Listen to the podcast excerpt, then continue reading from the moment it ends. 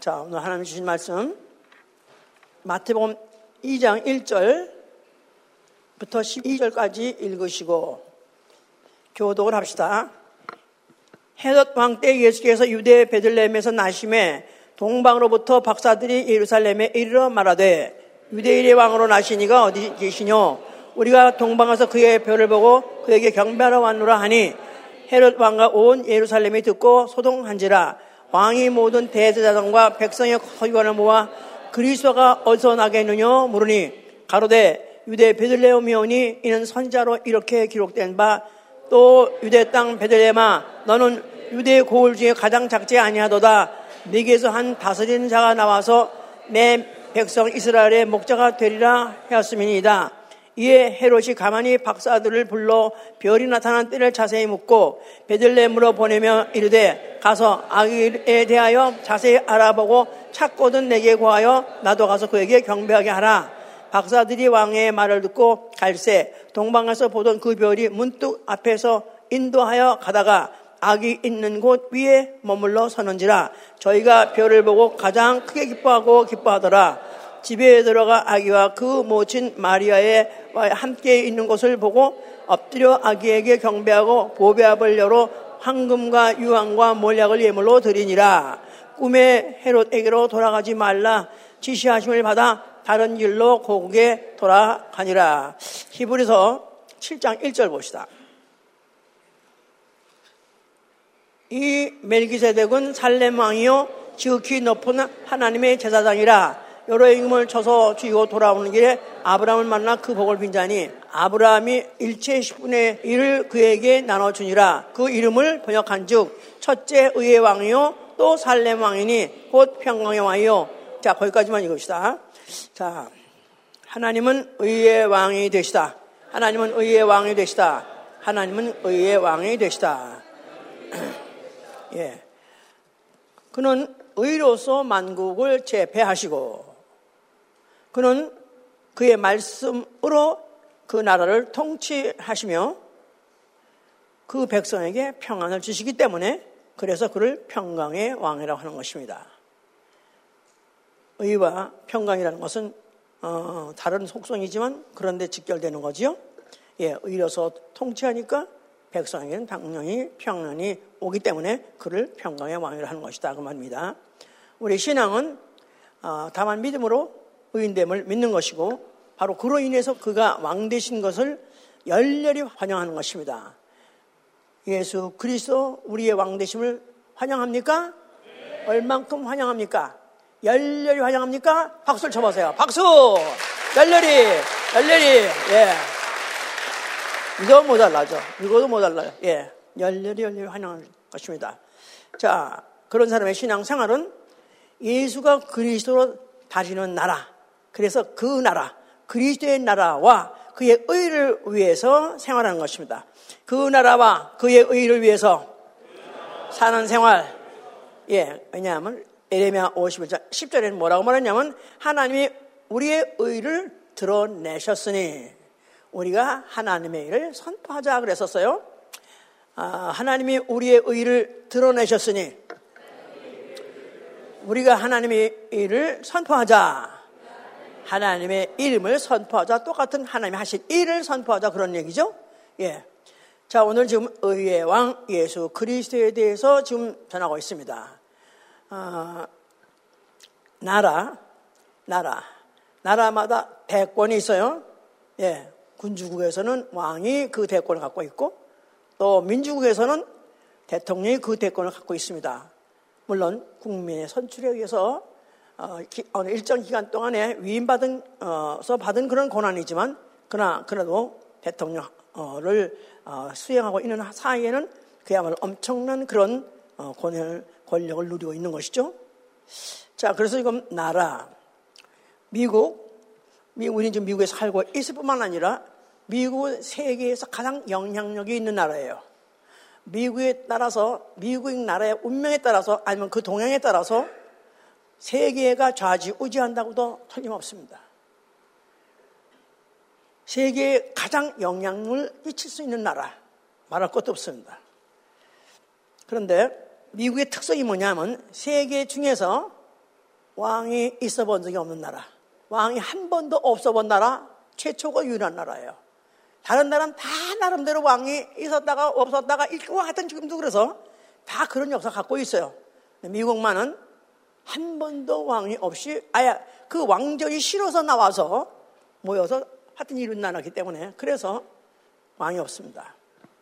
그런데 그런 나라가 아, 지금 세계에서 가장 큰 영향력을 갖고 있다. 그 권력의 주체가 누구냐? 물론 백성이지만은 국민이지만은 사실은 그렇다고 하는데 대통령을 뽑아서 선임한 그 대적 권한이 말도 못하게 큽니다. 가면 가서 그렇게 클 수가 있나 할 정도로 대통령 하나가 말만 기분 하나 그게 말이게 예, 그게 그렇게 큰 영향을 끼쳐요.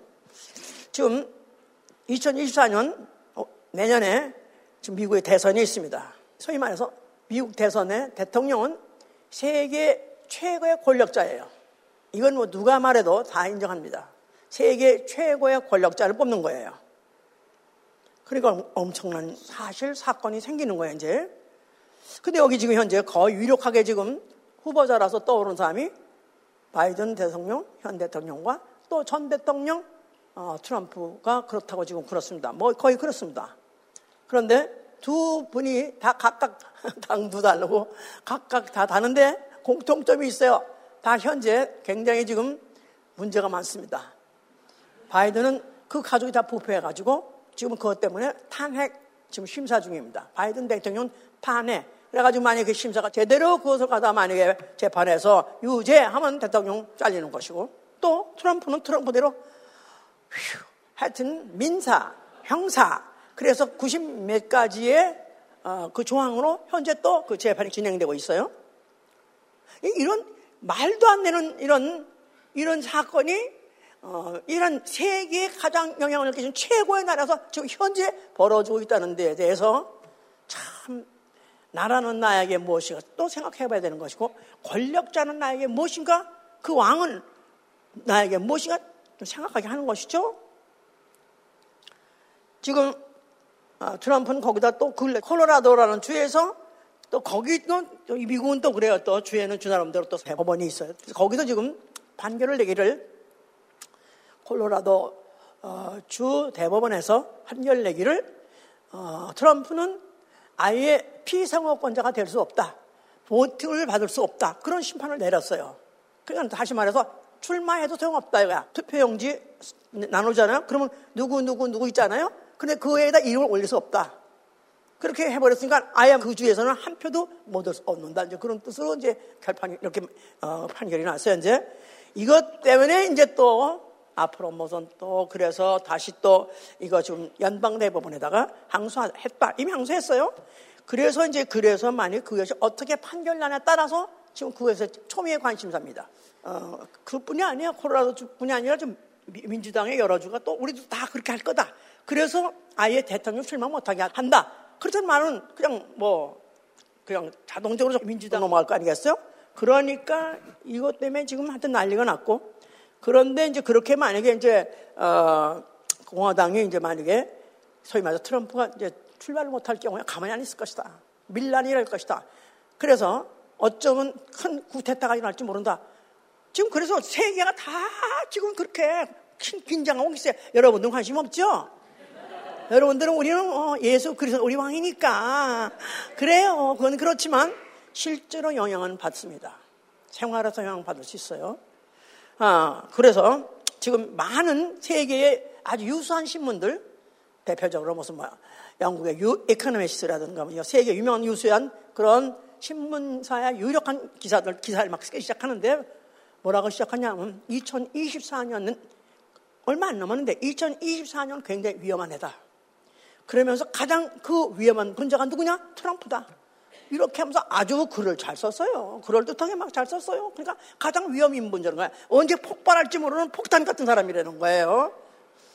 하여튼 그런 상태에 있습니다. 우리가 상관없이 할래 우리 주님 오시면 언제든지 우리 갈 거니까 뭐 상관없지만 그러나 만약에 그런 일이 생기게 되면 상당한 영향이 여러모로 여러모로 사회적으로 또 정치적으로 또 경제적으로 많이 끼칠 것입니다.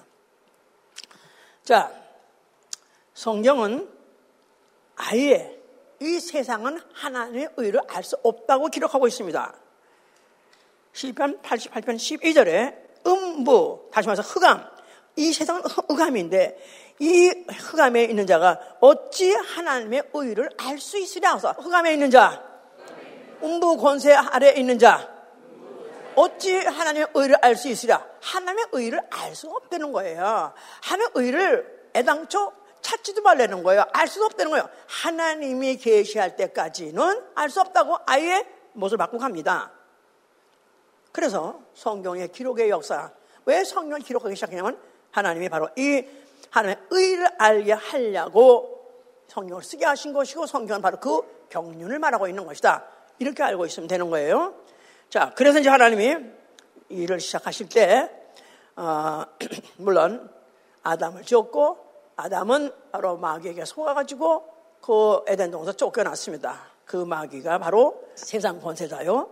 또 그가 이제 사망 권세자가 되는 바람에 인류의 운명이 그 음부의 권세자, 사망 권세자, 아, 이 어, 불의한 자에 어, 딸렸어요.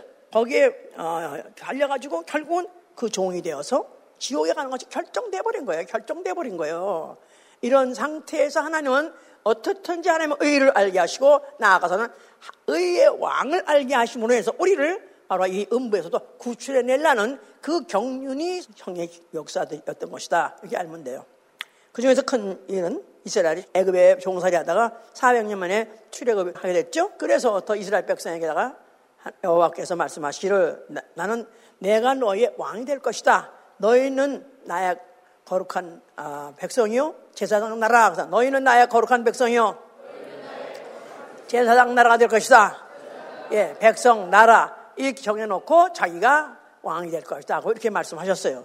드디어 이제 그들이 출애굽 후에 광야에 가서 발표했고 그들은 그에서 살면서 그 법이 뭐냐면 그들 나라가 됐으니까 나라마다 법이 있어야 되죠. 그 법은 율법이다. 해서 이제 율법의 계명들을 지키게 한 것이고 그걸 만약에 어기게 되면 그냥 가차없이 가차없이 그냥 현행 직결 처분을 해버리게 해므로 인해서 그래서 그들이 굉장히 어, 일단 어, 애굽에서 종살에서 벗어나 나왔지만은 광야에 와서도 마음 편할 수가 없었습니다. 그들은 그 계명을 지켜야 되고 아니 어기면은 벌을 받기 때문에 그래서 율법을 두려워하는 종의 영이라고 그러죠. 두려워하는 종의 영. 자 그렇게 해서 그들이 이제 하다가 결국은 어, 몇 사람 이외에는 다 광야에서 죽었습니다. 장성한 자가 200만 명이 나왔을 것이다 그러는데 그때 딱두명 이외에 나머지는 다 불평하고 다 원망하고 결국은 믿음 없어가지고 결국은 다 광야에서 엎드려 죽었습니다. 이건 하나의 그림자입니다. 그림자.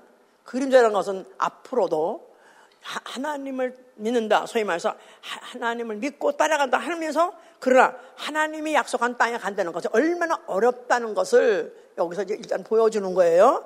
얼마나 달고 들어갔냐? 100만 분의 1? 사실 어쩌면 더 많을 정도로 더 그 200만 분의 1 정도 들어갔을까 할 정도로 그렇게 어렵게 들어간 것이죠. 약속한 땅에 간 게 그렇게 됐다고 말해요. 자, 그런 중에서 이제 그들을 이제 가나안으로 어, 드디어 이제 그 아주 극소수, 그야말로 극소수가 어, 가나안 땅에 들어갔습니다. 그래서 거기서 이제 어, 이제 지내고 있었을 때 그들이 백성들이 발칙하게 어, 그 선지한테 어, 가난하기를 우리에게도 왕을 주셔서 그랬죠. 우리에게 왕을 주셔서 예. 그래서 너무 괘씸해서 야 진짜 내가 그들 너들 갖다 왕이 돼가지고 여기까지 이끌어왔는데 이제 와서 또 왕을 달라고 그래서 그것을 들은 선지자가 너무나 죄송해서 죄송합니다. 저 백성들이 저건데 어떻게 하면 되냐? 그냥 그래 그 싸가지 없는 것들 왜 그런 거야? 줘 왕 줘. 근데 그 왕이 앞으로 너희들 어떻게 할 줄 알아? 한번 맛을 좀 봐. 그래서 왕을 줬는데 제일 처음에 준 왕이 바로 사울 왕이에요. 사울, 사울 왕, 예, 사울 왕을 줬습니다. 근데 그 사울 왕이 예, 아주 키도 크고 잘생기고 준수하게 됐다 행했었다 그랬었어요. 또 왕이 처음 됐어요. 그러니까 이제 교만해졌어요. 그러면서 이제 하나님 말씀을 안 듣는 거예요. 하나님 지시를 안 듣는 거예요. 어디 전쟁에 가게 되면 거기 모든 적군들 다 죽여라. 또 거기 있던 노획물을 다 없애 죽여라. 그래서 싹그리 깡그리 다 죽여버려 하는데도 불구하고 안 죽이는 거예요. 그러면서 아 뭐라고 핑계를 대가면서 왜 남겼냐 뭐 그러면 대한민국 와서 뭐 제사를 드리려고 그러면서 핑계를 대고 하니까 하나님이 보니까 이 싸가지가 없어. 그래서 하나님이 이제 뭐라고 말씀하셨냐면 선지자한테 하는 말이 그가 내 말씀을 버렸은즉 그가 하나님 말씀을 버렸은즉 나도 그를 버리리라. 예, 사울 왕이 하나님 말씀을 거스리고 안 들으니까 버렸다 이거예요. 그러니까 그럼 나도 널 버리라. 그래서 결국은 버리라 그 말 끝에 결국은 그의 아, 전쟁에 나갔다가 그와 그 아들들이 한꺼번에 다 몰, 몰, 아주 몰살. 그래서 왕가가 없어져 버렸어요. 소위 말해서 이스라엘의 초대 왕을 어, 세웠는 그 왕과 그 왕가가 다 몰락해버리고 없어버렸어요. 그래서 그 다음에 이제 하나님이 다시 기름 부어서 세운 왕이 누구? 다윗이에요, 다윗. 다윗! 다윗! 예, 다윗. 자, 그래서 이제 그 다, 다윗이 이제 왕이 됐는데, 그런데 그 다윗은 싸가지가 참 있다고 그랬죠? 지난주에 말씀드렸었어요. 그가 얼마든지 자기를 어, 죽이려고 그렇게 일가는 그의 장인을 자기가 얼마든지 그야말로 손 안 대고 코풀 기식으로 얼마 죽을 수 있는 그런 거리에 있는 그를 갖다 죽일 수 있어도 불구하고도 그가 손을 안 댔습니다. 왜 그랬냐면 여호와께서 그의 의와 신실을 갚으시오니 내가 손을 대지 않겠나이다. 여호와께서 그의 의와 신실을 갚으시오니 나는 그에게 손대지 않겠나이다. 얼마든지 죽여 몇 번이나 그걸 죽이려고 하는지 말도 못해요. 말도 못해. 그런데도 그러는데 불구하고 그가 그걸 얼마나 죽일 수 있었는데 불구하고 그리고 갔다가 그 왕은 잠이, 잠을 자고 다 또 그 옆에 또 어디 수비오도 놈다 어디가 이제 없어져가지고 혼자 정말 얼마나 죽일 수 있는 걸 그가 안 죽이면서 한 말이에요. 그게 여호와께서는 그의 의와 신실을 갚으시오니 나는 그에게 손대지 않겠나이다. 이런 바로 어, 이렇기 때문에 그는 후에 그 왕 죽고 난 다음에 그 다음에 왕이 돼버린 거예요. 이제 아, 그래서 아, 그가 이제 시편 35편 27절에 그게 그렇게 기록을 한 거예요.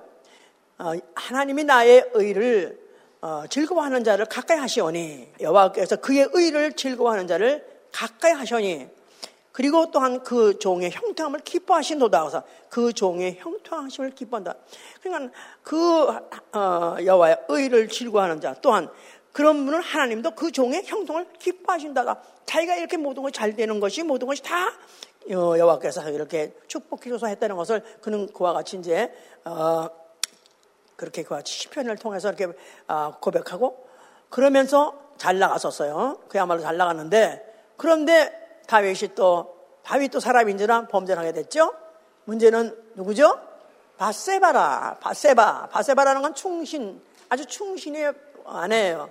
그런데 아마 내 생각에 다윗이 어, 머물렀던 그 궁에서 위에서 내다보면 아마 그 집에 어, 그 집에 어, 베란다가 베란다라고 하면 뭐야? 하여튼 그게 있는 데가 보였어요.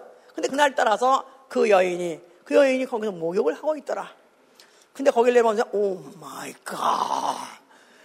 그래서 다윗도 이미 처첩이 많이 있었어요. 그런데 그도 인간인지라 거기에 또 그냥 획 돌아가 뿅 돌아가지고 그를 갖다 들라. 자기 임금이기 때문에 얼마 전 들라면 드는 거예요.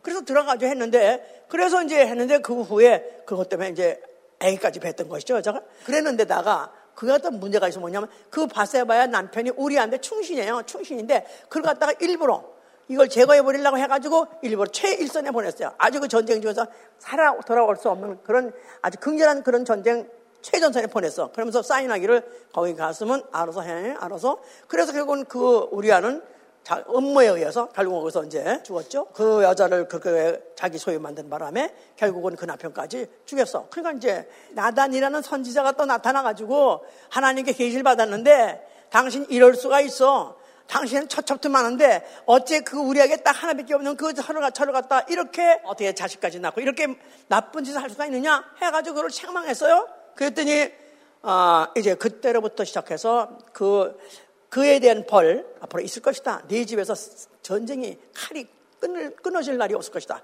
칼, 칼부림이 끝일 날이 없을 것이다. 하면서 아, 그에 대한 이제 앞으로 있는 그 벌을 하나님께서 이제 줄 것을 예고했어요. 그래서 피 흘린 죄, 항상 피 흘린 죄, 해보세요. 피 흘린 죄.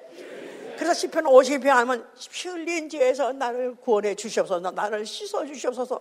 나는 나의 죄가를 아오니 그 죄가 내 앞에 항상 있나이다. 그래서 평생 몇번 아니야. 평생 그 죄를 잊지 않고 날마다 회개하고 날마다 그가 그래서 어, 우슬초로 날 씻기시옵소서 내가 정하리다.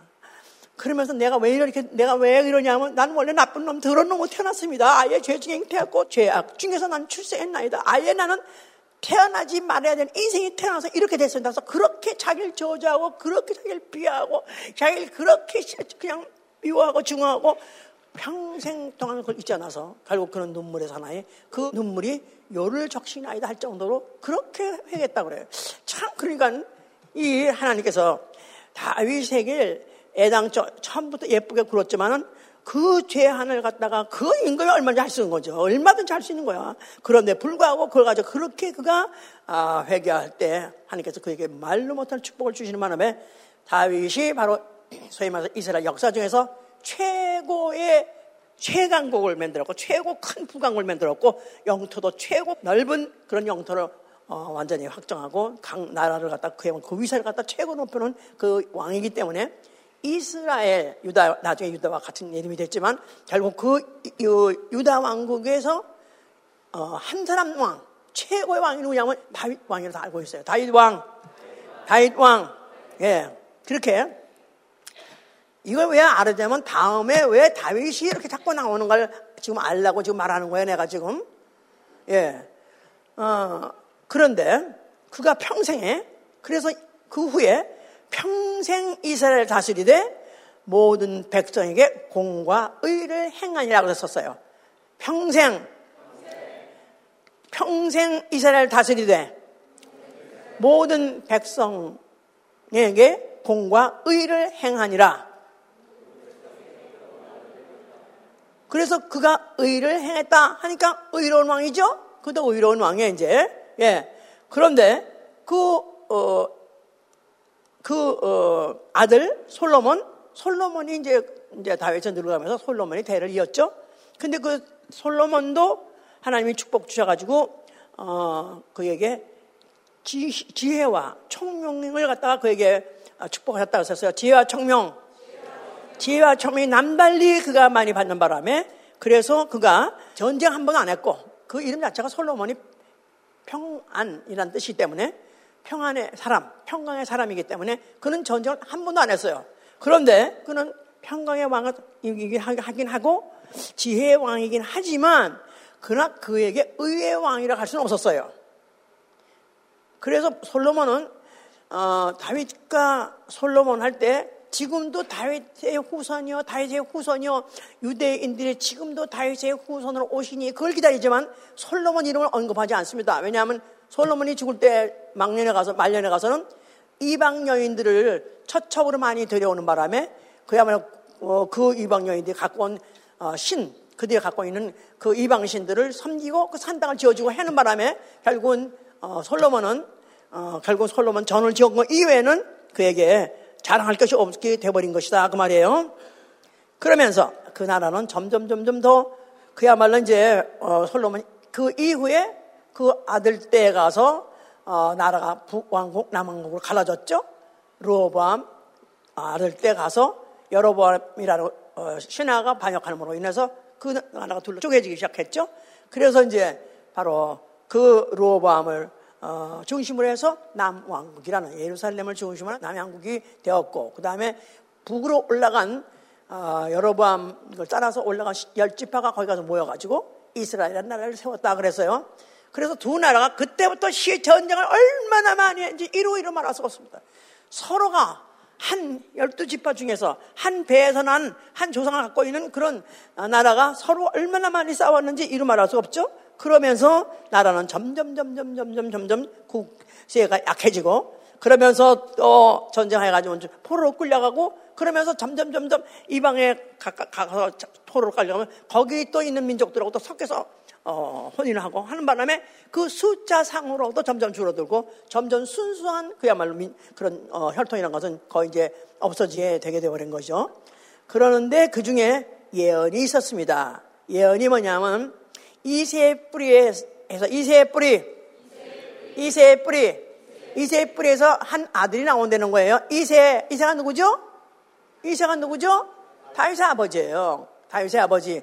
그러니까 그 이세의 뿌리에서 한 아들이 나올 것인데 이 이름은 평강의 왕이라는 평강의 왕.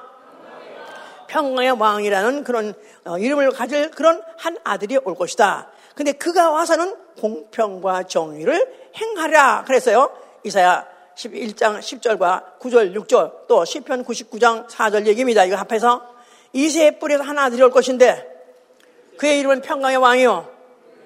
그는 공평과 정의를 행하리라. 바로 그런 예언이 있었다 그 말이에요.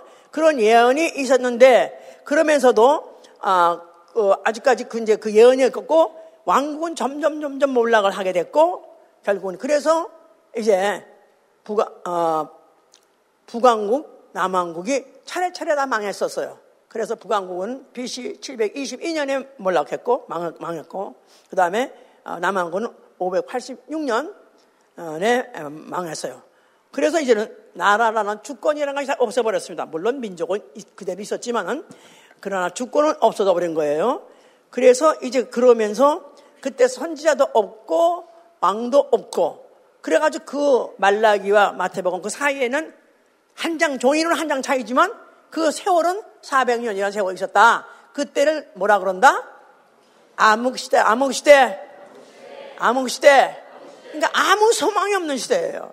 물론 선지자가 없었기 때문에 암흑 시대를 하긴 했지만 선지자도 없다. 그 말은 하나님의 계시가 없고 하나님의 지시가 없고 하나님의 인도가 없으니까 흑암 중에서 방황하는 가운데에서 뭐가 옳은지 뭐가 어, 느 어, 떻게 해야 될지 모르는 상황에서 그렇게 지금 어, 흑암 중에서 헤매고 있었을 때다 그 말이에요. 그럴 때 그들이 한, 한 가지 기다리는 것은 메시아가 올 것을 기다리는 건 당연한 거예요. 메시아를 고대하다. 왜냐하면 아까 말하듯이 이세 뿌리 그래서 한 아들이 올 것인데 그는 평강의 왕이라 했는데 공평과 정의로 정치할 그걸로 다스릴 임금이 온댔으니까 그 임금을 올 것을 고대하고 있었다 이거죠. 왕국이 몰락하고 그런 암흑 시대일수록 그들은 그, 그거밖에 기다린 게 없었던 거예요. 그러는 것을 백그라운드로 하고 예수 그리스도라는 이가 오신 것이다 그 말이에요. 예수 그리스도의 탄생.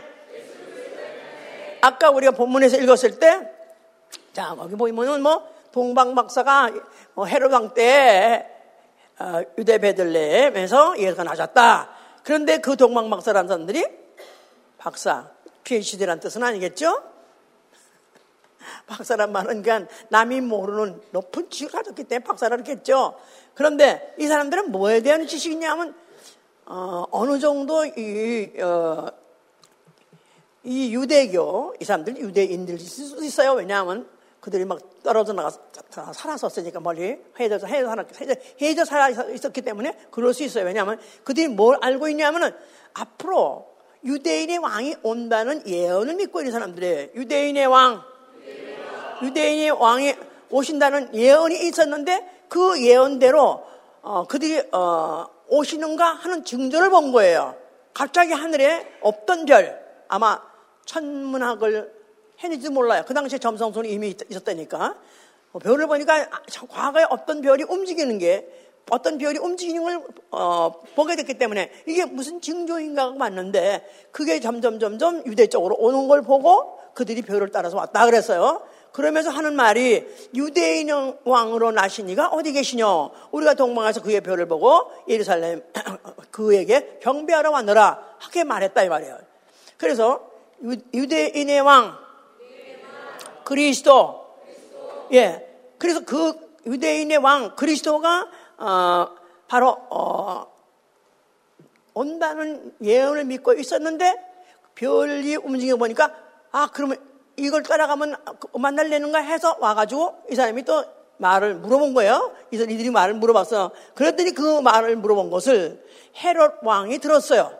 헤롯 왕이 듣고 또 이를 사람 사람도 들었어요. 대충 서기관 아니면 제사장 이런 사람들이 들었다 이 말이죠. 그러니까 이런 사람들이 듣고 소동했다 그랬었어요. 소동. 그러니까 이 사람들이 뭐 유대인의 왕, 그 양의 나타나심, 그거 태어나심, 그것에 대해서 많이 관심도 없고 믿지도 않는다면 소동했겠어요? 소동한 것은 예언에 있다는 것을 이미 이들은 알고 있었고 또 언젠가는 그런 왕이 올 것이다 믿었기 때문에 소동한 것이다 이 말이에요. 이런 백그라운드를 알아야 앞으로 이제 예수 그리스도의 나심이 이들에게 어떤 영향을 끼치고 여기서 막상 왔을 때 어떤 것들과 그들에게 그들에게 충돌하는 가 한번 그걸 미리 알기 위해서 이걸 알아야 되는 거예요. 그때 물어보니까 왕이 물어본 거야. 이제 뭐 선지자 같은 물어봤겠죠 세상한테 물어보니까 그리스도가 어서 나겠느냐고 물으니 가로대 유대 베들레헴이오니 이는 선제로 이렇게 기록된 바 유대 땅 베들레헴아 거기서 날 것이라고 예언했다는 거예요. 아 베들레헴에서 나신데 그러면 임금이 뭐냐면 나도 가봐야지. 나도 가서 그 악에 경멸해야지 이렇게 말했어요. 근데 사실은 경멸하고 한 게 아니라 죽이고 싶어서 왜냐하면 왕으로 온다니까 헤롯 왕은 어, 그 로마가 섭정 왕으로 시온온 왕이 진짜 왕이 아니거든요. 근데 만약 진짜 왕이 정말로 예언된 어, 아브라함에도 열왕이 나올 것이다. 아브라함부터 예언했던 것이 드디어 이제 그 왕이 드디어 이제는 유대 왕으로 오는가 이렇게 왔다면 이들은 그동안에 오로지 다윗 왕 하나밖에 어, 사모하는 왕이 없고 인정하는 왕이 없었는데 이제 다윗 후손으로 온다고 그랬는데 왜냐하면 베들레헴은 다윗의 고향이거든요. 거기서는 안 되니까 와 드디어 진짜 그 왕이 다윗과 같은 그런 왕이 오시나 했기 때문에 백성들은 아는 백성들은 반가울 일이나 그러나 이제 여기 헤롯 왕은 겁먹은 것이고 쇼크 먹은 거야. 그래서 이래서 이제 여기 이제 문제가 생기려고 했는데 그랬는데 그 이제 박사들이 그 별을 따라서 막 갔더니 어떤 별이 뚝 서더라 이거예요. 가장 섰대. 근데 이게요. 지금도 그 당시에 2000년 전에 그 별이 움직였다는 걸 지금도 볼 수가 있대요. 그러니까 지금 그런 걸 기술이 있다는 거야. 지금 천문학이 발전해서. 그래서 그때 별이 움직였는데 그 별이 그게 별이라는 게 그렇게 떨어지거나 그렇게 쭉 가지 수평으로 가는 법은 없잖아, 이렇게. 그런데 하여튼 따라오다고 하니까 그랬다는 게 역사적으로 증명됐다. 그렇게 말을 해요. 어쨌든 가니까 별이 뚝 멈춘 데 가보니까 거기에 어, 집에 들어가 아기와 그 모친 마리아 함께 있는 것을 보고 wow 드디어 하나님이 예언하신 수천 년 전에 예언하신 바로 아브라함과 다윗의 후손으로 오실 왕 태어났구나 해서 거기다 대고 그리고 와가지고 경배했더라 그런 거예요. 그런 환경이에요. 그러면서 이제 그 다음에 이제 뭐 그 후에 난동을 치게 된 것은 이제 어, 헤롯 왕이 막 애들 낳 죽이고 난리 쳤었잖아 썼어요. 이 사건의 배경을 알, 알아야 된다 그 말이에요. 자, 어, 그런 배경을 놓고 예수 그리스도라는 이는 벌써 이미 그 이적을 행하고 막 하면서 어, 저가 정말 저 하나님이야 사람이야 해가면서 그들이 의구심을 갖고 있었던 터에 그가 성전 앞에 나타나셨다 그 말이에요. 그가 나타나서 뭐라고 말씀하셨어요? 갓디나 지금 현재 신경 곤두서 있는 이런 판국에 그가 성전을 헐어버렸다 이 말이야. Wow! 드디어 제거할 때가 됐구나. 이런 말 했기 때문에 얼마든지 성전 모독죄 저를 갖다 제거해 버려도 되겠다는 그런, 그런 호기심과 흥미와 아다가지고 충격 가지고 그들이 예수의 말을 열심히 듣는 것이죠. 자, 예수께서는 이 성전 헐라. 그리하면 내가 사흘 만에 일으키라 하셨죠? 너희가 하면 내가 사흘 만에 일으키리라. 자, 그 헐을 내는 성전은 무슨 이름이 있고? 여호와 이름 있는 성전. 여호와 이름 있는 성전. 여호와 이름 여호와는 누구의 하나님? 이스라엘의 하나님.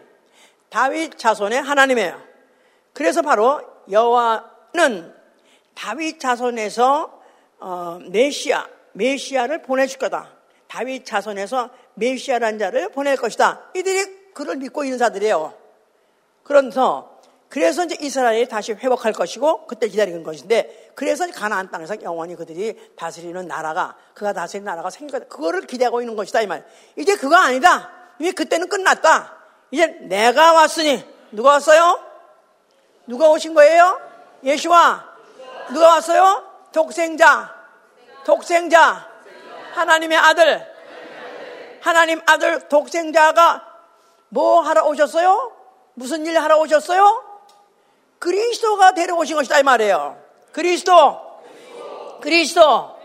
자, 메시아. 그리스도는 동일한 뜻이에요. 뭐 1장 41절이나 4장 25절이나 그래서 메시아가 오실 줄 우리가 안 오니 이건 이 사람들 상식이에요. 유대인들의 상식이야. 오실 메시아. 오실 메시아. 그런데 바로 어, 그 예수 그리스도를 만나본 사람들은 그가 어 메시아라니 그리스도야 나 하는 일을 만났어. 이렇게 말했어요, 제자는. 그래서 오신 그리스도 해보세요. 오실 메시아. 오신 그리스도. 그러니까 예수를 볼 때, 그러니까 오실 메시아 가 드디어 오신 그리스도로 오셨다. 이렇게 본다면 제대로 본 것이다. 이 말이에요. 역사 중에 오시리라 했던 그 메시아가 육체로서 현실로서 나타나신 그분이 바로 그리스도다 그 말이에요. 그래서 예수를 그리스도라 예수 그리스도 예수 그리스도 그리스도라는 것은 성이 아니라 과거에 나는 로버트 테일러 그렇기 때문에 테일러 같이 거기에 해당하는 어, 그런 성인가 예수는 이름이고 그리스도는 성인가? 그래서 그게 아니라 기름 부음 받은 왕.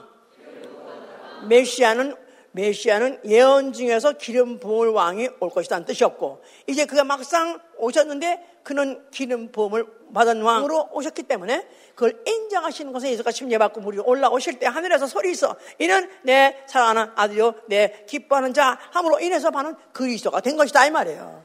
그가 심예받고 무리 올라오실 때 그 말을 했잖아요. 이는 나의 사랑하는 아들이요 나의 기뻐하는 종이다 그래서 바로 예수 그리스도는 바로 하나님이 어, 그때로부터 시작해서 예수를 그리스도라고 인을 친 것이다 이 말이에요. 성령으로 기름 부어서 인을 친 것이다 그 말입니다. 자 그런데 아직까지도 이 사람들은 예수가 공생의 동안에 그가 많은 희한한 일들, 그야말로 기상천외한 그런 일들을 하니까 도대체 이가 누구신가? 그의 정체에 대해서 궁금했어요, 이제. 그런데, 어, 그런가 아직 모르니까 침례 요한이 또 이제 그 침례를 주고 보니까 위풍도 당당하게 정말 선지자 같기도 하고 그러다 보니까 또 선지자 아니면 또 그가 그리스도 이래가지고 침례원을 그리스도라고가 아닐까 생각한 사람들이 있었어요. 그랬더니 침례원이 말하기를 나는 그리스도가 아니라 하고 분명히 말했어요. 나는 그리스도가 아니라 내 뒤에 오시는 이는 나보다 크시니 나는 그의 신들매를 들지도 못하겠노라. 나는 그리스도가 아니다. 그분은 어, 너희들이 내가 어, 내가 보기에 어, 정말 어, 그야말로 그가 광야에서 그 이상한 와서 옷을 뭐 하더니 그러면서 그렇게 어, 정말 하나님의 사랑같이 보이고 하나님의 말씀을 대신하는 것 같으니까 그가 혹시 그리스도인가 하고 생각했지만 나는 그는 나하고 비교할 수 없어. 난 게임이 안 돼. 나는 그의 신들매조차도 들지도 못할 정도야. 신들매랑 가서 그의 신발, 신발을 벗으면 그걸 들고 따라가서 옛날에 종들이. 그럼 그는 그것도 못하는 정도야. 그러면서 이제 그는 무슨 일을 하실 거냐니까 알곡을 모아서 창고에 넣을 것이고 쭉정이는 모아서 꺼지지 않은 불에다가 넣을 것이다. 결판을 낸다는 거예요. 아, 알곡을 모아서 창고에 넣으시고 쭉정이는 모아서 불에다 쳐놓을 것이다. 자기는 뭐냐? 광야에 외친 자의 소리. 나는 다만 물로서 회개케 하는 침례를 주는 자다. 이렇게 말만 한 거예요. 사람들로 하여금 회개케 하야. 회개케 하야 그리스도에게로 나는 인도하는 선자일 뿐이지 나는 아, 그와 같은 비교도 안 된다고 그렇게 말했어요. 나는 그리스도 절대 아니라고 그렇게 말했었어요. 언제?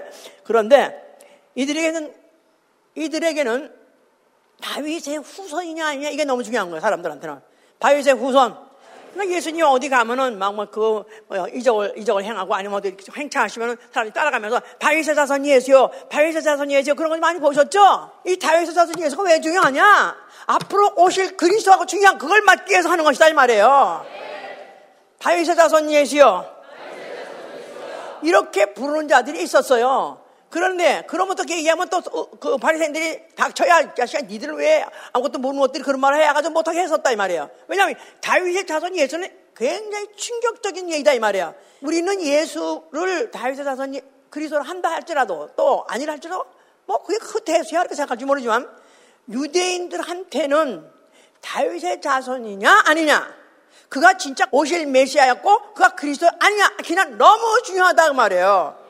이스라엘 역사를 보고 이스라엘이라는 나라의 운명을 생각한다면 이건 너무 중요하다 그 말이에요.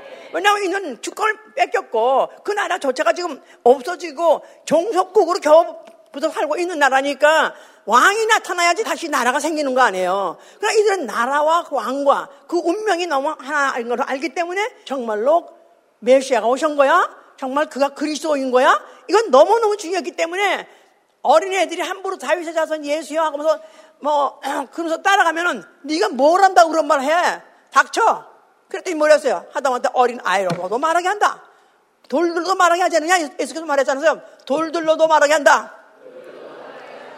돌들은 오히려 순진해서 순수해서 하나님의 계시 주시면 얼마나 할 수 있어. 근데 너희들은 꽉 막혔어. 꽉 막혀서 아직도 그리스도 왔는데도 볼 줄 모르는 그들을 우명이요. 우명한 자요. 우명한 자요. 눈먼 자요. 그랬던 거예요. 자, 그래서 요거를 좀 보시면 이제 한번 실감이나 그들이 얼마나 어, 메시아에 대해서 그리스도에서 관심이 있었던가. 시편 72편. 시편 1절로부터 어, 3절까지 봅시다. 1절 하나님이여 주의 판단력을 왕에게 주시고 주의 의를 왕의 아들에게 주소서 저가 주의 백성을 의로 판단하며 주의 가난한 자를 공의로 판단하리니 의로 인하여 산들이 백성에게 평강을 주며 작은 산들도 그리하려다. 이게 바로 예언이 바로 써 있는 거죠. 바로 어, 메시아로 올 자들의 올 자에 대한 기대예요 이게. 하나님이여 주의 판단을 왕에게 주시고 주의 의를 왕의 아들에게 주소서. 저가 주의 백성을 의로 판단하며 주의 가난한 자를 공의로 판단하리니 의로 인하여 산들이 백성에게 평강을 주며 작은 산들로도 그리하리다.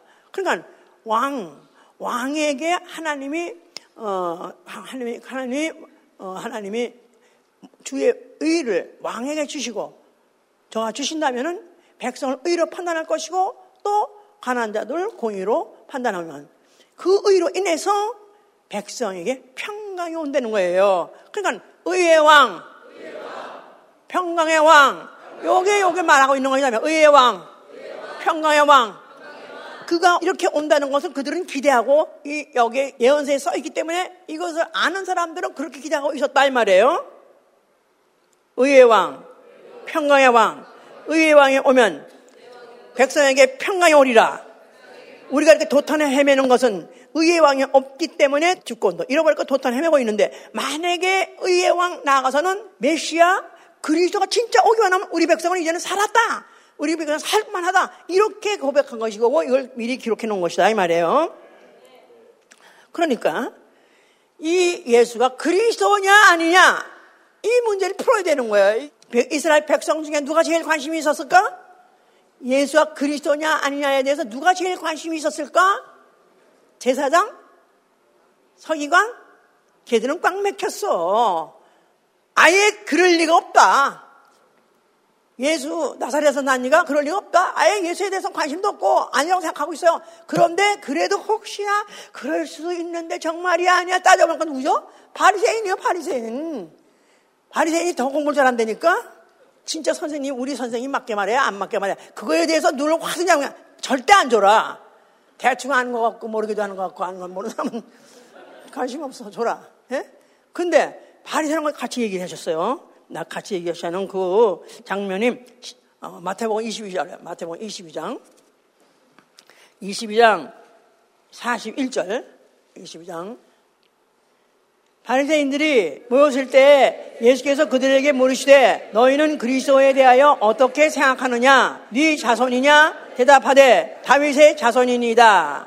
이들이 상식적으로 알고 있는 건 이거예요, 이제. 그랬더니 예수께서 가라사대 그러면 다윗이 성령에 감동하여 어찌 그리스도를 주라 칭하여 말하되 주께서 내 주께 이르시되 내가 내 원수를 내 발 아래 둘 때까지 내 우편에 앉았어야 하셨도다 하였느뇨. 다윗이 그리스도를 주라 칭하였은즉 어찌 그의 자손이 되겠느냐 하시니 한 말로 능히 대답하는 자가 없고 그날부터 감히 그에게 묻는 자가 없더라. 자 바리새인하고 직접 또 예수께 대답하는 거야. 니들이 제일 관심 많지?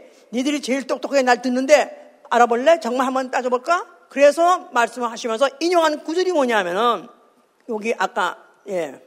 주께서 내 주께 이르시되 내가 내 원수를 내 발 아래 둘 때까지 내 우편에 앉았으라 하셨도다. 주께서 내 주께 이르시되 주께서 하나님이 내 주께 이르시되 내 주? 내 주가 누구요? 예수 그리스도에게 하나님이 내 주 예수 그리스도에게 내가 내 원수를 내 발 아래 둘 때까지 내 우편에 앉았으라 그랬다는 거예요. 하나님이 예수 그리스도가 죽으시고 부활하시고 그가 하나님 우편에 앉아 계시죠?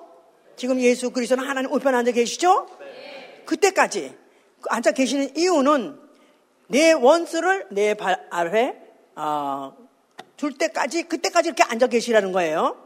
그러니까 바로 이 말을 하는 거 봐서 다윗이 그리스도를 주라고 칭하였은즉 다윗이 그리스도를 주라 칭했단 말은 아까 주께서 내 주, 내 주, 주께서 내 주, 바로 다윗이 그리스도를 주라고 했다는 거예요. 그게 맞죠, 이제?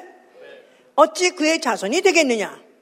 어찌, 어, 그의 자손이 되겠냐? 다시 말해서, 어, 다윗이 예수를 주라고 했으니 어찌 예수가 그의 후손이 되겠냐? 그 말이에요. 알아들었어요? 내가 왜 말하고 그렇게 하지, 이렇게? 알아들으셨길 바랍니다. 그러니까 이것을 구약에 있는 성경에 기록된 말 가지고 인용해서 예수 그리스도가 바로 설명을 한 것인데 바로 그러니까 다윗이 바로 나를 주라고 했다. 그러니까 내가 그리스도다 그 말이에요. 나는 그리스도로 왔느니라. 다윗보다도 훨씬 후에 다윗의 후손으로 혈통적으로 보기에는 그렇게 태어난 것 같지만 나는 그의 혈통이 아니고 그 혈통이 아니고 나는 하나님의 말씀이 신으로 오셔서 다시 말해서 아브라함과 이삭과 그 야곱의 그 믿음이라는 혈통을 타고 그 여인에게서 태어나신 하나님 아들 그리스도다 그 말을 하는 것입니다. 그래서 이렇게까지 했던 이유는 결국은 그들이 그리스도를 예수로 받아들인다는 것이 그들에는 너무너무너무 힘들었는데 그거를 알게 하고 받아들이게 하시려고 했던 것이다. 그 말입니다, 이제. 자, 이런 것 중에서 겨우 극소수는 어, 믿고 또 아니면 어떤 병든 자들 뭐 이런 고침 받는 자들 예수 추정했지만 그러나 나머지들은 다 예수 갔다가 막판에 가서는 다 죽이라 그래가지고 다 한결같이 아니야 심지어 병 고침 받았다 할지라도 그에게서 좀 이적을 보고도 극적으로 살아나는 경우도 있었지만 결국은 그들이 다 아, 그 예수가 다 배신했던 것은 결국 그것이 터지지가 않아서 예수가 그리스도로 오셨다는 거. 다윗의 후손으로 오셨지만 다윗의 혈통이 아니라 하나님 말씀이 육신으로 오셨다는 성육신하신 하나님의 아들 그리스도라는 사실을 믿을 수 없었기 때문에 그런 것이다 그 말이에요. 그러니까 왕 왕이 그들에게 중요했던 것이다 그 말이에요. 왕 무슨 왕? 의의 왕이 중요했던 것이다 이 말이에요. 자 예수가 십자가에 죽으셨어요. 죽으셔 뭐라고 말씀하셨어요? 다 이뤘다. 뭐를 다 이루셨을까요? 하나님의 의를 다 이루신 거예요. 모든 의를 다 이루심. 하나님의 모든 의, 하나님의 의로운 말씀, 계명을 다 완전히 이루셨다 그 말이에요. 그래서 그의 죽음을 의의 확정이라고 해요. 의의 확정.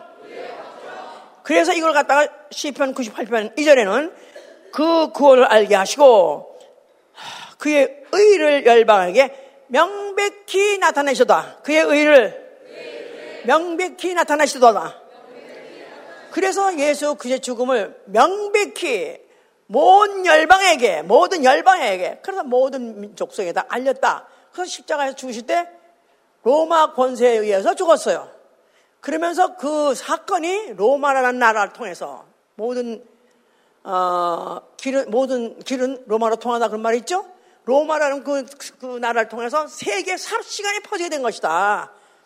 바로 그래서 그의 의, 그의 구원이 그와 같이 막 나타나게 됐고 나가서 이제 공포가 된 것이다. 그는 그 아버지 말씀 들어 죽으신 것은 바로 그 말씀이 의로운 말씀을 믿기 때문에 죽은 것이고 아버지께서 의로우시기 때문에 그것이 그를 다시 살리실 것을 믿었기 때문에 죽으셨고 그러면서 그는 불의한 자 마귀를 심판하시고 또 그의 죽음은 인류를 구속하신 의로운 일을 행하신 것이요 그가 흘리신 피, 그 피를 받은 영혼들에게 의인되게 하셨고 그리스의 백성이 되게 하신 거예요. 의의 왕이 다시 그런 백성. 누구래야 되겠죠? 의인이 되어야 되는 거예요. 의인. 나는 믿음으로 의인 되었다. 그런 자의 왕이 누구냐면 의의 왕 예수 그리스도가 되실 수 있다고 말해요. 의인 되지 않은 자하고는 예수 그리스도는 관계 없어요. 자, 예수에는 그래서 결국 죽었다가 며칠 만에 부활하심으로 인해서 그가 의의 왕이심을 확증하신 것입니다. 의의 왕, 의의 왕, 의로서 태어나시고 의로서 죽으시고 의로 행하시고 의로 행하셨다는 사실을 하나님께서 인정하고 증거로서 부활시켜 주신 것이다. 그 말입니다. 자, 그래서 그가 제일 처음에 부활하자마자 하신 말씀, 사람을 만나자마자 제일 먼저 하신 말씀이 뭐죠? 평강이 있을지어다. 평강이 있을지어다. 평강이 있을지어다. 의의 왕이 있어야 의의 왕에 의해서 다스림 받는 자가들에게 보급되는 게 바로 그게 바로 평강이기 때문에 평강이 있을지어다 그렇게 말씀하신 거예요. 자, 그리고 그는 승천하셔서 보좌에 앉셔서 그는 의의 왕이요 평강의 왕이요 세세토록 다스리는 의로 다스리고 평강 다스리는 왕이 되신 거예요. 맨날 있다가 어, 못돼서 성령이 오셨습니다. 성령이 오셔서 이제 성령 증거하는 영인데 예수를 그리스도라고 증거하는 거야. 예수를 그리스도라고 증거하는 영. 그래서 베드로가 그를 증거합니다. 그래서 베드로가 사도행전 2장 29절과 34절 사이에 뭘 증거했냐면 다윗에 대한 얘기를 하는 거예요. 아까 지금 예수가 바리새인들하고 한 얘기를 또 베드로는 베드로 나름대로 또 얘기를 한 거예요. 그래서 그 얘기가 바로 예수 그리스도 그리스도라는 사실에 대해서 다시 한번 또 이제 그걸 확인한 것인 것이고서 그러면서 너희가 못 박아 죽인 예수를 하나님은 주와 그리스도가 되게 하셨느니라. 너희가 못 박아 죽인 예수 그러니까 예수를 못 박아 죽였으니 누구라고 죽인 거예요? 예수를 죄인이라고 죽인 거죠. 그냥 사람으로서 거짓말은 사람으로서 사람으로 죄인을 죽인 거예요. 그런데 너희가 못 박아 죽인 어, 예수를 하나님은 그를 그리스도와 주가 되게 하셨느니라. 엄청난 사건이죠. 엄청난 얘기죠. 이 얘기를 들으면 만약 진짜 못하나, 진짜 못하나, 이 얘기 듣고 너무 걱정스러워가지고 선생아 어찌할꼬 해가지고 베드로 앞에 가서 그날 회개하고 침례한 사람이 몇 명? 3천 명이 나왔다고 하셨어요? 이들에게는 큰 문제였던 것이다 이 말이에요. 예수와 그리스도라는 뭐 사실, 예수와 의의 왕이라는 사실은 그에게는 그렇게 큰 문제다 이 말이에요. 오늘날 성령 받은 우리에게도 큰 문제다 이 말이에요. 그런데 왜냐하면 이 사실이 정말 큰 사건이냐, 큰 사실이냐, 역사적으로 이 사실은 정말 대단한 사건이냐, 아니면 온 우주가 뒤집어진 사건이느냐, 예수가 그리스도다, 예수가 의의 왕이다, 이 사실이 만약 사실이라면 역사가, 역사를 다시 써야 되고, 온 세상은 뒤집어져야 되는 거예요. 그때로부터 시작해가지고 예루살렘이 소동하고 예루살렘 날려가지고 그때로 복을 막 퍼지게 나온 거 아니에요? 이렇게 중요한 사건이다 이 말이에요. 교회는 바로 그 믿음을 갖고 있는 사람들의 모임, 바로 그리스도의 나라가 이루어진 거예요. 바로 그리스도가 이 땅에 있는 그리스도 나라예요. 바로 의가 지배하고 평강이 지배하는 바로 어, 의로운 어, 성업, 의로운 성업, 의로운 성업, 의로운 고을, 그냥 전혀 다른 나라다 이 말이야. 교회는 전혀 딴 나라다. 세상 나라하고는 다르다 이 말이에요. 세상 임금이 지배하는 나라하고는 다르다 이 말이에요.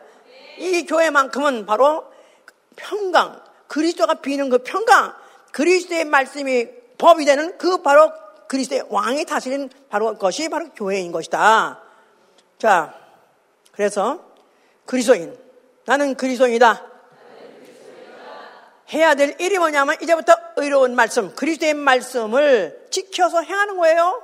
그리스도의 말씀. 모세의 말이 아니라 그리스도의 말씀, 예수 그리스도의 말씀을 나는 지키고 행해야 돼요. 야고보 2장 12절 얘기입니다. 자유의 율법으로 자유의 율법으로 심판받을 자처럼 행하라.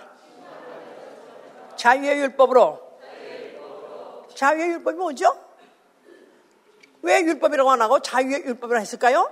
모세의 율법 아니다 이 말이에요. 모세의 율법으로 정죄받는 건 구약시대 때 끝난 거야 이제는 이미. 그걸 끝나고 이제는 우리가 무슨 법을 지켜야 되냐면 자유의 율법을 지켜야 돼요. 율법이란 말은 꼭 어, 로란 뜻에서 지금 법을 말한 것이 그게 그게 까딱하면 어떻게 생각하냐면 모세의 율법까지 곧 그와 똑같은 걸 생각하는데 그게 아니다 이 말이에요. 자유의 율법. The, the law of liberty. The law of, of liberty. 바로 진리다, 이 말이에요. 진리. 진리. 진리. 진리는 누구의 말씀? 예수 그리스도의 말씀, 아버지의 말씀이요. 예수의 말씀, 아버지 말씀. 이제는 앞으로 자유의 율법, 다시 말해서 진리로 심판받을 자처럼 말도 하고 행하기도 하라는 거예요. 심판 받습니까? 안 받습니까? 자, 우리 이제 예수 믿었어요? 이제는 심판, 심판이 없고 있어요? 없어요? 의의 왕이 다시 오실 때 심판하러 오세요. 예수 그리스도 의의 왕 산자와 죽은 자를 심판하실 일 다른 교회에서는 분명 오늘 저 성탄절의 메시지는 예수 그리스도 잘해봐야 의의 왕, 평강의 왕, 거기까지 말할 수는 있습니다. 근데 그가 심판주로 온다는 건 얘기 안 할 거예요. 근데 왜 목사님은 찬물을 끼집니까?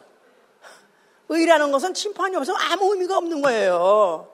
의라, 의라는 단어 자체가 심판이 없으면 필요 없는 단어다. 심판이 있기 때문에 의가 중요한 것이다 이 말이에요. 근데 무슨 법으로 심판하냐? 진리, 예수 그리스도의 말씀, 의의 왕의 말씀으로 심판하신다 이 말이에요. 아멘. 그러니까 우리는 어, 그 변화산상 산에, 산에서 아, 하나님 아버지가 하늘에서 말씀하시기를 모세도 사라지고 엘리야도 사라지고 난 다음에 남은 예수 그리스도 하나 남았는데 그때 너희들은 이제부터 저의 말을 들으잖아. 이제부터 저의 말을 들으라. 알아듣는 것만의 다행 그거 아니요. 그의 말 듣고 지키라는 거예요. 그의 말 듣고 지키라. 아멘. 자, 그 다음에 의의 도. 해서 의의 도.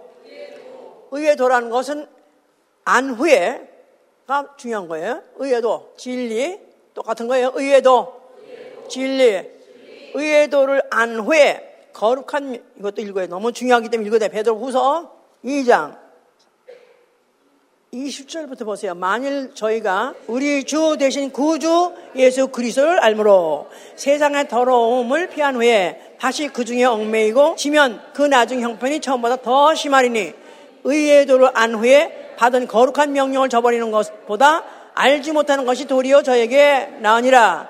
참 속담에 이르기를 개가 그 토하였던 것에 돌아가고 돼지가 씻었다가 더러운 구덩이에 도로 누웠다 하는 것이 저에게 응하였도다. 의에도 진리 아는 것이 모르는 것보다 낫겠죠? 모르면은 그냥 지옥이니까. 그냥 지옥이니까. 그런데 알면 다행이에요. 그런데 그 아는 것이 다행인데 만약에 그, 그 중에 거룩한 명령을 지키지 않는다면 또 알지 않는 거나만 못한다는 거야. 똑같다는 거예요. 만약에 우리가 진리 아는 지식 나가서 의의 도를 알았다 하면은 거룩한 명령을 반드시 지, 켜야 된다는 겁니다. 왜냐하면 안 지키면은 참 속담과 같이 어, 개가 토하였던 것에 돌아가고 돼지가 씻었다가 더러운 구덩이에 도로 누웠다는 건 똑같다. 말짱 헛거 말짱 헛거 그 계명을 지키지 않으면 말짱 헛거다. 자, 우리가 믿음으로 의롭다고 함을 받았으면 아멘 하세요. 나는 의인이다. 나는 의인이다. 나는 의인이다. 자, 이제 지켜야 할 법. 의인들이 지켜야 될 법. 예수 그리스도의 명령이에요. 예수 그리스도의 계명 이거를 지키지 않으면 말짱 헛가다 그 말이에요. 헛다 뭐예요? 지옥이라는 거예요. 지옥이라는 거예요. 그러니까 이래도 겁이 안 나? 무섭지 않아? 어떻게 하면 좋아? 진리를 아는 지식을 받은 후 진짓 범죄한 즉 그럼 얼마나 무서워? 어떻게 한다고 그랬죠? 지난주에? 자백하고 통회하면은 우리의 죄를 사시고 또 우리를 불의해서 깨끗게 하신댔으니 할렐루야! 사는 길은 있다 이거야. 사는 끝까지. 왜? 주는 일양 미쁘사. 미쁘사. 미쁘시니까. 그래도 어떻게든지 살라고 몸부림을 치고 하면 살려준다 그 말이에요. 아멘 할렐루야. 자 마지막으로 우리가 만약 이렇게 예수를 그리스도라고 어, 믿고 정말 그가 의의 왕이라고 믿고 그가 살렘 왕이라고 믿는다면 실제로 우리가 생활 속에서 어, 그 어떤 시험이든지 어떤 박해든지 어, 당할 때 무서울 정도로 평강을 주신다는 겁니다. 무서울 정도로 그 말이 좀 이상하지만 상상 밖에 평안이 온다는 거예요. 예수 그리스도로 말미암아 핍박이나 환란이나 죽임을 당한다 할지라도 걱정하지 마라. 내가 너에게 무서운 평안, 예수 그리스도만이 누리는 그 평안 너에게 준다는 것입니다. 아멘 할렐루야. 걱정이 없는 거 없어요. 아멘. 그래서 우리가 정말 평강을 누리면서 언제라도 주께서 부르실 때 아멘 하고 하실 수 있는 분 되시길 예수님으로 축원합니다. 아멘 할렐루야. 그러니까 적은 시험, 무슨 뭐 실직이든지 또 아니면 또 질병이든지 또 환란, 전쟁이든 이런 거 우리는 관계 없어요. 오로지 예수가 그리스도인 나라, 예수가 의의 왕신 그 날에 내가 그 백성이기만 하다면 만약 그 계명을 지키고 알때 그 날을 보존하시는 자, 그 왕은 그 의를 행함으로 인해서 백성에게 평안을 주기 원하시는 거예요.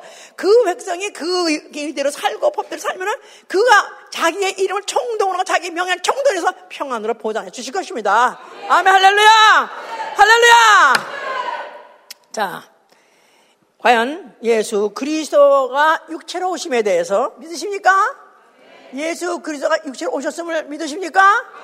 그는 본디 누구세요? 하나님이세요. 영이세요. 근데 육체로 믿으십니까? 확실히 믿습니까? 정말 믿습니까? 할렐루야! 이 사실에 대해서 예수 그리스도 육체로 오심에 대해서 이 세상 와서 제일 환영할 자 누굴까? 누가 제일 환영할까요? 기쁘다 구주 오셨네. 백성 저도 옛날에 기뻤었어요. 고등학교 때 저 교회 갔거든요. 그런데 어, 나는 교회라는 데가 모든 괜히 좀 성스러운 것 같아서 가기를 원했었는데 생전 누가 가자고 하지 않다가 우리 친구가 가자 그래서 얼마나 반가웠는지 여기서 갔어요. 근데 또 조금 있다 이제 크리스마스가 됐어요.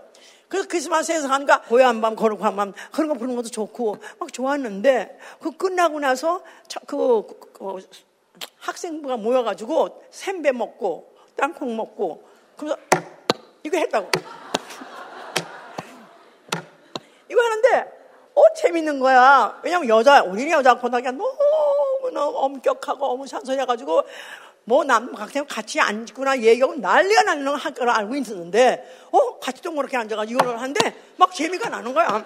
근데 내 이름을 부르면 더 재미가 나고 누구 누구 할 때 내 이름 부르면 나 더 재미나고 그래서 몇 번은 재미나서 갔었어요 교회를 한 1년 다녔나?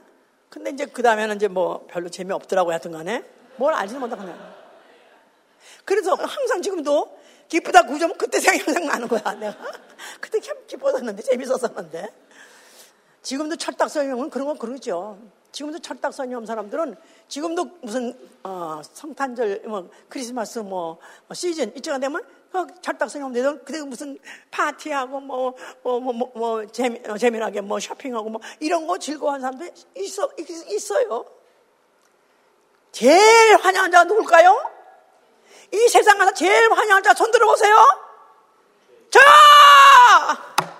나는 저, 저요, 저! 그럴 겁니다. 누가요? 죄인 중에 괴수. 캡틴 죄인. 죄인 중에 괴수. 그뿐이 아니라 쓰레기. 나 쓰레기. 내가 봐도 내가 쓰레기. 내가 봐도 쓰레기. 인생 실패자. 아무 소망이 없어. 바랄 게 아무것도 없어. 그런데 죄인 중에 괴수야? 그런 자야말로 예수가 그리스도로 오셨다는 게 그렇게, 그렇게 환영하죠. 그렇게 반갑죠. 만약에 그 안 오셨다면 어떻게 될 뻔했나? 난 지옥 1번지인데. 나는 지옥 1번지인데. 이걸 아니까 너무너무 환영, 너무 아닙니까? 자, 다시 한번 좀 생각해 보세요. 과연 예수 그리스도가 육체로 오셨다.